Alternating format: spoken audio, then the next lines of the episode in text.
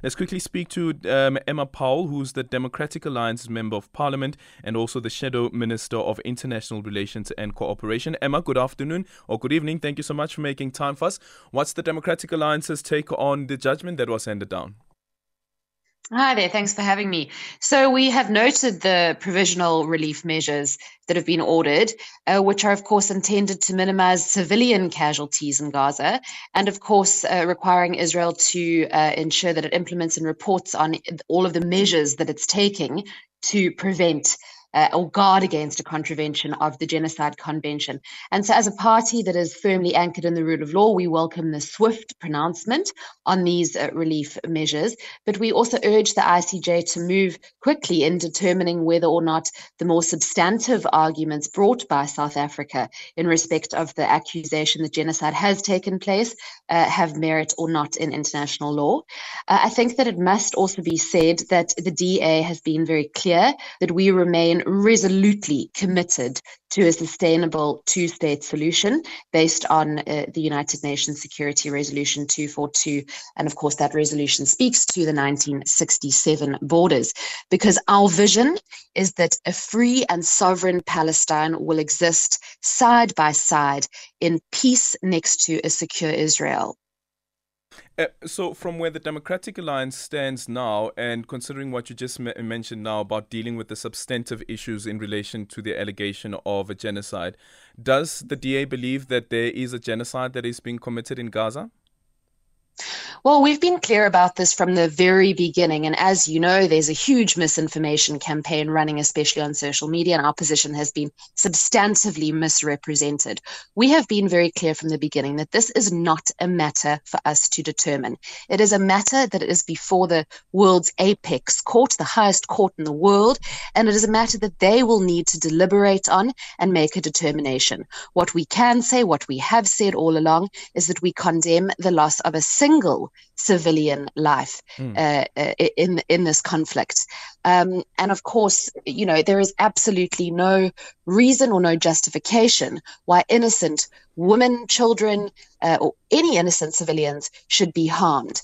Uh, that said, listening to uh, the Reverend speaking, it is a, a, well established fact that Hamas are an internationally regarded, or, or internationally they're regarded as a, a, terrorist or a militant organization, and that they use civilians as human shields.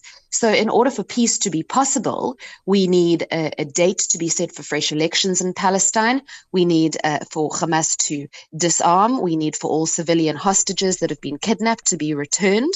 And we, of course, need the Israeli Prime Minister Benjamin Netanyahu to recommit to a two state solution. Uh, yep. Whether or not genocide has taken place, I am not able to answer that question. I, I, I am not a judge. Uh, uh yeah.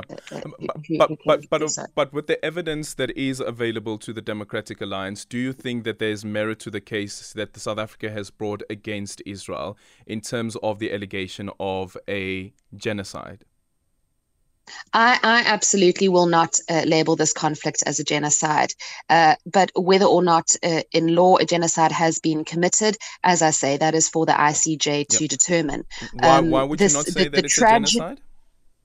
The tragedy that is unfolding in Palestine must be condemned. The loss of all civilian life must be condemned. It is inexcusable. We have called repeatedly, and you will recall from some of our very first statements that we issued from the speeches that I have delivered in Parliament, that we have called on the IDF to exercise restraint. That said, in terms of uh, neutralizing Hamas, who have vowed to eradicate the state of Israel, uh, that the IDF have got to neutralize Hamas and Hamas hide amongst civilian populations.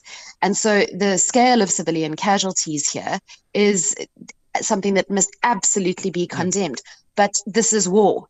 And so whether or not we can compare this to something uh, like, you know, the, the 800,000 people that were, were killed in Rwanda, for example, that was a genocide. The Holocaust, that was a genocide. Uh, whether or not 27,000 people being killed, it's wrong. Uh, it, it, should we should have every measure in place to protect against it.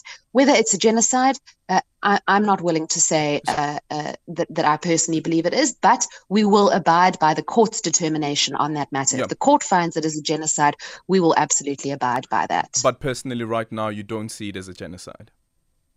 Uh, I see it as abhorrent. I see it as war.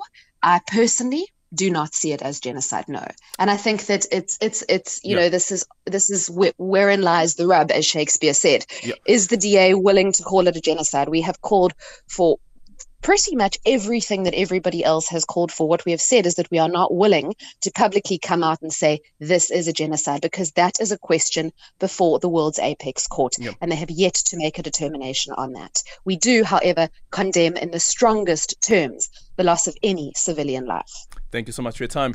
That is Emma Powell, Democratic Alliance Member of Parliament and also Shadow Minister of International Relations and Cooperation. It's